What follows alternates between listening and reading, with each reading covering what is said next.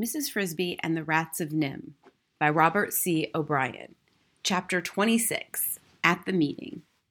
Mrs. Frisby slept well and soundly, the day just finished having been the longest and hardest she had ever known. She woke in the morning with a smile. Her house was warm and it was safe at last. Her children slept peacefully beside her. Timothy's breathing was quiet and easy. They could stay in the house now as long as they needed to. On some warm day later in the spring, when Timothy was strong again, they would move to the summer house down by the brook. Another nice thing, she thought, when they left the house, she could close up the entrance tunnel so no one could find it, undisturbed by the plow. It would be ready and waiting for them in the fall. It could be theirs forever, thanks to the rats. The rats! In her half dreaming state, she had forgotten. They were in terrible danger. What would they do?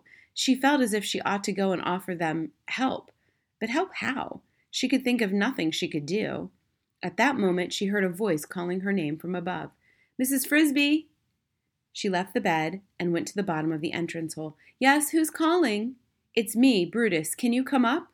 Mrs. Frisby climbed up and out her front door, blinking in the early morning sunlight. Nicodemus wants to know if you can come with me. He's having a meeting. Just let me wake the children and tell them. Two minutes later, she was walking with Brutus towards the rose bush. What does Nicodemus want? It's about the men. Justin told us last night. Nicodemus thinks they may be from NIMH. He wants to ask you more about what Mr. Fitzgibbon said. That morning, there were two rats on sentry duty one just inside the entrance to the rosebush, watching Mr. Fitzgibbon's house, another at the arch where Brutus had stood. All the rest were gathered in the large assembly room. Mrs. Frisby had seen Mrs. Frisby had seen when she got out of the lift. Nicodemus, Justin, Arthur, and two other rats sat on the raised platform at the end. The rest sat facing them, filling every square inch of floor space except for an aisle up the center. Mrs. Frisby had never seen so many rats.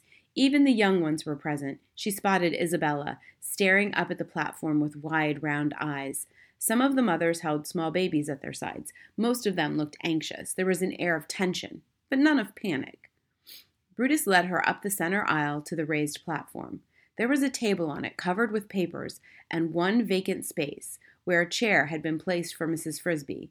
The rats waited in complete silence while she sat down. Then Nicodemus said, quite formally, Justin has told us all that happened. Mrs. Frisby, it seems you have more than repaid us for the help we gave you in moving your house. Just as your husband did once, you have saved us from great disaster death or capture. We do not know yet which. Justin gave her a wink. Mrs. Frisby had a taste of capture herself last night. Would you tell us, as well as you can remember, word for word, what Mr. Fitzgibbon said about the rats, about the men who were at the store? As well as I can remember it, Mrs. Frisby's voice sounded small in the big room. Mr. Fitzgibbon said a strange thing had happened in the hardware store, Henderson's, he called it. Her memory was good. She had listened with great care to what Mr. Fitzgibbons had said, and she was able to recall the whole conversation word for word. The rat sat quietly while she told it. Then Nicodemus went back over asking questions. You say that Mr. Fitzgibbon said six or seven rats. Did he ever say which number it was really? No, I don't think he paid much attention to the number. Jenner's group was seven, said Justin, but it could be a coincidence. Did he say how far away the town was where this happened, or did he name it? No, but it must not be very far. He had been there and back that day. Did anyone see his car go out? Nicodemus asked the others. I heard it, Brutus said. I was on duty. It was after lunch. And he was back by dinner. But what direction? If we knew, we might send someone. You see, Nicodemus explained to Mrs. Frisby, we need to know who these men are. If they're from NIMH, things are much worse for us. We'd never make it, said Arthur. Driving at, say, 40 or 50 miles an hour, Mr. Fitzgibbon might have gone 15 or 20 miles in any direction and returned easily the same afternoon. On the map, there was a road map on the table, you can see it could have been any one of half a dozen small towns, and each of them might have a hardware store. You're right, of course, said Nicodemus. Without the name, that idea is hopeless. He turned back to Mrs. Frisby. Mr. Fitzgibbon said the rats were grouped around the motor as if trying to move it. That's what he said the store owner told him. He didn't see it himself.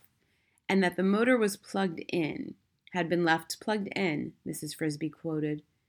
but we don't know who plugged it in. I got the impression, Mrs. Frisby said, from the way he said it, that the store owner had left it plugged in, but I'm not sure. That would make sense. If it was Jenner and they had plugged it in themselves, they'd have known better than to try to move it, so they must not have realized. It was probably pretty dark in the store. Poor Jenner, said Nicodemus. I wish he would have stayed with us. It will be poor us, said one of the rats at the table. Mrs. Frisby did not know his name. If we don't get on with this. He did not mention the doctor's name, Nicodemus said. Did he say even a word about what he looked like? No. Did he describe the truck at all? No, only said that it was full of equipment. Are you sure about the headlines in the local paper? Mechanized rats invade hardware store? I'm sure that's what Mr. Fitzgibbon said it was, but I don't think he saw it. He didn't say so. In a way, that's the most puzzling thing about the whole story, Nicodemus said. Why is that? asked Justin. Because the headline doesn't really fit the facts. You don't call a bunch of dead rats mechanized just because you find them on a shelf near a motor. Maybe not, said the nameless rat. But then why did the newspaper say that? I'm wondering, Nicodemus said, if perhaps there wasn't more to the story, some stronger reason to think that they were really taking the motor away or that they knew how to use it.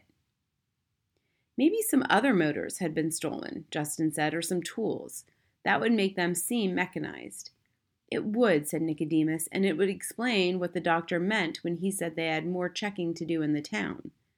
They're looking for the things that were missing, Arthur said, suddenly, sounding suddenly worried.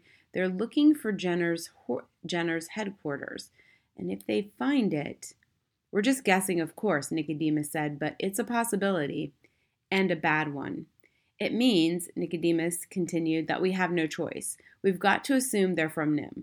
We've also got to assume that by now they may have found Jenner's headquarters, whatever cave or cavern they were using, and, suggesting that they're now looking for us. Why for us? asked one of the rats. Why wouldn't they think Jenner's group was the only ones? They might, Nicodemus admitted, but I don't think so. After all, they know there were 20 of us originally. Why should there only be seven now? and we already know that they're coming out here, in quite a hurry at that. So if they're from NIMH, obviously they are looking for us. I think, said Arthur, that we've got to make some plans and quickly. I agree, said Nicodemus. It's a new situation and a tricky one. We won't be able to do everything we hope to. There isn't time. And somehow we have to convince the exterminators, when they've come, that we aren't more of the mechanized rats they're looking for. We won't be able to move any more food to Thorn Valley, Nicodemus continued. We'll have to get along on what we've already stored there, about an 18 month supply, if we're careful. The seeds, I believe, are already moved. Yes, said Arthur. The last load went yesterday. So, with luck, we'll have our own first crops this summer and autumn. We won't have time to destroy the motors or the books or the furniture as we planned. Instead, we'll move everything to the cave and then we'll seal off all the entrances to the cave as if it had never existed. That can be done, Arthur said, but there's more. We've got to pull up all the wires and lights from the tunnel. They're likely to dig it up, and the carpet, and we've got to tear down the arch. Then, when all that's done, when everything's hidden in the cave, we'll fill in the stairway and the lift shaft. We'll seal everything off except the upper storage room and the tunnels leading in the front and out the back. When they dig, let them find that room. It's as big as an ordinary rat hole. Justin, tonight take a dozen or so, go to the Fitzgibbons dustbin. Bring back a load of the worst smelling rubbish you can find. The storage room is going to become an ordinary, typical rat hole, not in the least mechanized or civilized. Nicodemus turned to Arthur. What do you think? I think we can do it all, but we won't get much sleep. Justin said, There's one more thing. Won't they think it's odd, especially if they're from NIMH, finding just an empty hole. I was coming to that. He sounded he sudden he sounded suddenly very tired. Tomorrow morning, as soon as it's light, the main group leaves for Thorn Valley. But some of us will have to stay behind. As Justin says, if they find just an empty hole, they're sure to be suspicious and they'll keep on digging. So when they come with their gas truck, they've got to find some rats here, a rear guard. I'd say at least ten. Mrs. Frisby walked slowly home keeping to the edge of the woods out of sight. Justin had instantly volunteered for the rear guard. Brutus was second, and behind him eight more. There were fifty more waiting behind them. Enough, enough, said Nicodemus. Isabella, in tears, had run forward. I want to stay, please. She had pleaded, looking despairingly at Justin.